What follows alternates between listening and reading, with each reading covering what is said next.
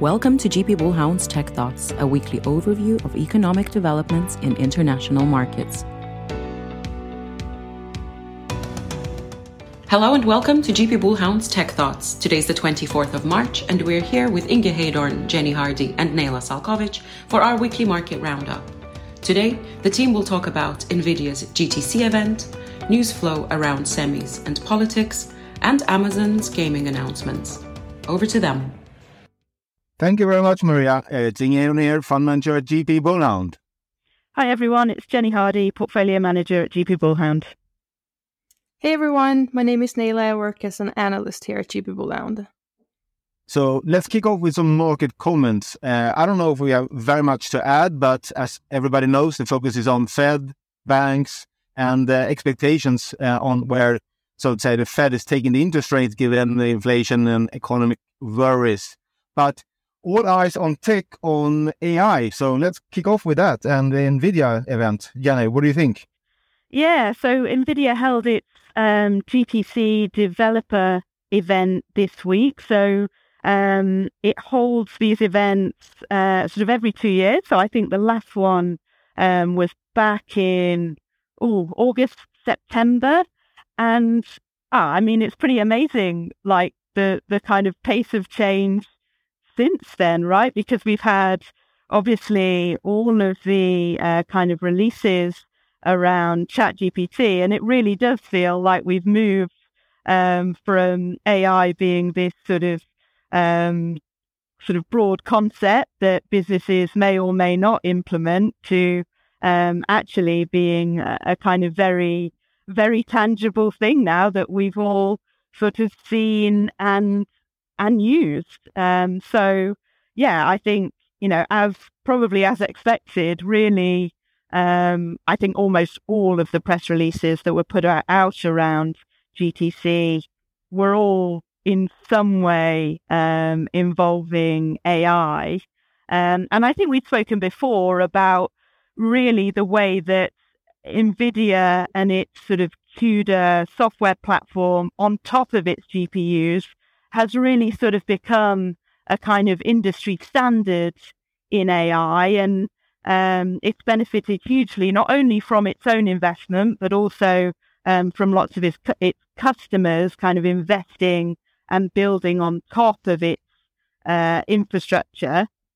And yeah, I think for, for us, sort of passing through all of the releases, I think we'd probably say the most significant one was around uh, this DGX cloud, right?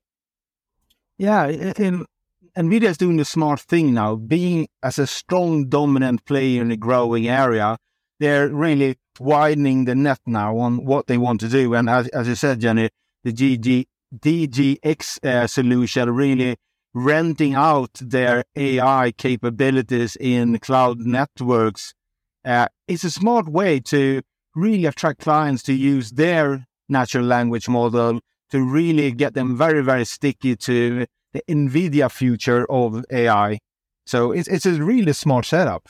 Yeah, exactly. And, and, and so really it's um, them going further up the stack. So, you know, we know that they're sort of the incumbent around the GPU.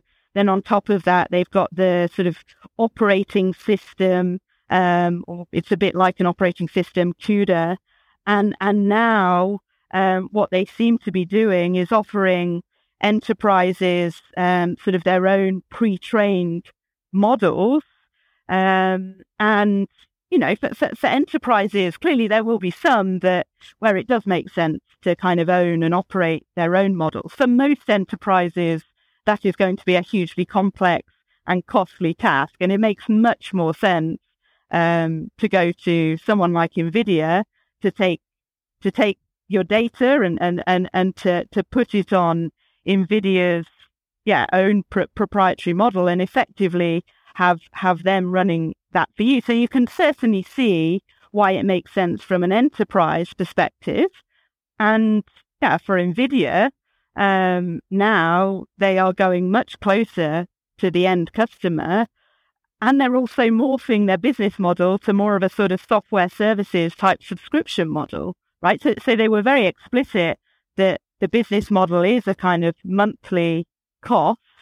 Um, so you're taking uh, a chip business, which is, you know, amongst the most cyclical businesses, and, you know, you're morphing that somewhat into a software and services business, which is kind of that sticky recurring revenue. So, yeah, you can certainly see that, um, you can certainly see why NVIDIA want to move towards this and, and I don't know. I mean, the big question mark is will they be successful? Can they kind of get to the same level of incumbency?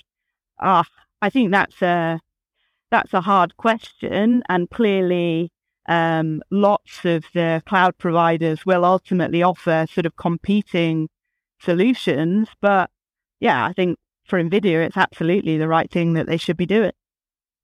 Uh, so really going head on with uh, OpenAI with Microsoft and Azure uh, on top of Azure. So it is it becomes quite complex environment, but uh, we definitely understand why NVIDIA is doing it, and it's it's probably a very very smart way to to, to build out the ecosystem where they are so much in the lead as as they are.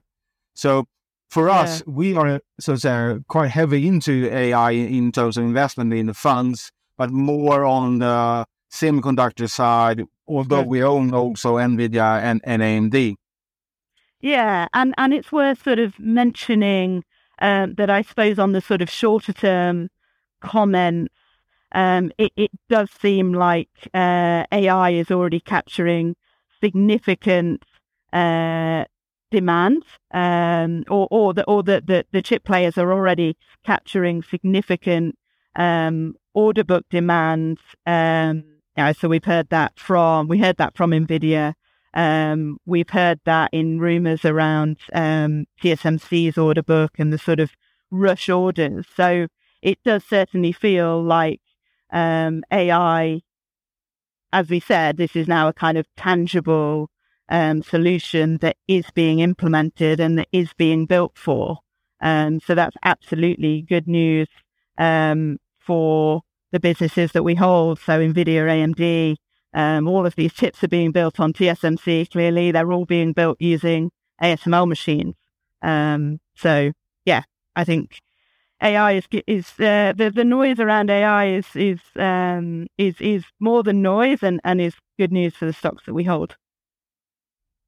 Moving over to Accenture, it was a little bit of a mixed bag. It's very hard to understand. Is was it really good what Accenture right. was stating, or was it lukewarm? I think I think most investors came away a little bit, so to say, confused. The stock price rallied and they fired quite a lot of people, 19.500, so 2.5% of, of their workforce. But going into details, it sounds like the, the strategy part was the weakness in terms of uh, the demand. Otherwise, it seems to be holding up quite decently.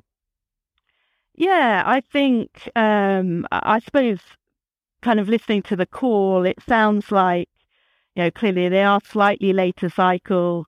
Um, and clearly there are sort of areas of weaker spend. And I think a bit like we heard from all of the software reporters this quarter, there is clearly, um, you know, it's still the structural trend around digital transformation that's absolutely um, sort of benefiting benefiting them. And you know, broadly, uh, spend is still holding up at Accenture.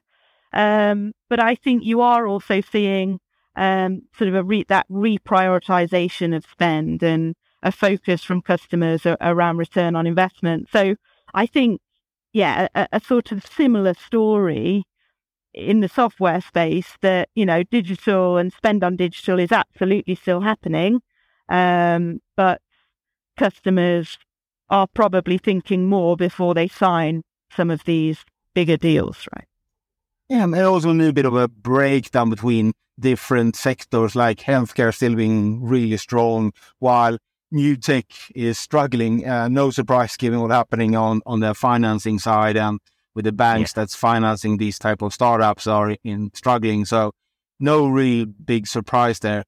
Yeah. Moving on to the last topic of the day, um, gaming, Nejla. Yes. Uh, so, one of the news this week is that Amazon has finally launched its cloud gaming platform Luna in the UK, Canada, and Germany after being exclusively available in the US. Um, and I think it's super interesting to see that they're still trying to utilize this platform Uh, I mean, we all know Amazon has a history of canceling project projects, um, and I mean, it's been losing games left and right. Uh, I think in February, Cloud Game Dosage reported that they were losing 50 plus games, so that's a lot. But then again, uh, I don't think Luna has taken off right, and they haven't really had any expansion. Uh, I think that people started to assume that with all this game leave, they are probably shutting uh, down the business. Uh, but I mean, with a 10 year commitment with Microsoft, uh, new, new news about that they're trying, uh, probably getting Fortnite uh, now. And on top of that, the news about their expansion to countries outside. Um, I wonder if they're still uh, going to continue to try make this a thing now. Inge, what's your thought? Yeah, I'm very, very surprised they continue to push with it after Google closing down Stadia also, which was a bigger project and a more successful project than Amazon. So it feels like one of the areas where which are at risk. But uh, so far, they're as, as, as you said, you know, they're now rolling out in new countries. So so far, it's a go for them. But I still think it's a risky project, and I think still think the risk is that they clo- close it down further on going forward. Here. Can, so can they integrate it into Prime? I think it is slightly integrated. I think you can pay it through Prime yeah, in that sense. So you can get it by paying extra in Prime. Yeah. But so still, I, I, I, still think. Yeah, I still think it's a limited, limited number of players. I can't remember the number of players in the US, but it was very, very low. It was clearly lower than Google Stadia, which they closed down. Yeah, I think in the UKCMA report um, the, uh, the, uh, around Activision and Microsoft, they obviously detailed the sort of shares in um, in the game, the, the the game streaming market, and I think Luna was less than five percent. So I suppose the one thing you can say is at least they won't attract any regulatory scrutiny. uh, that's true. That's true. Yeah. And uh, so the summary of the day, then, uh, I think Accenture, uh, nothing, thing, nothing really standing out strongly there, uh, just ticking along with the weaknesses where we're expecting and the strength where we're expecting it.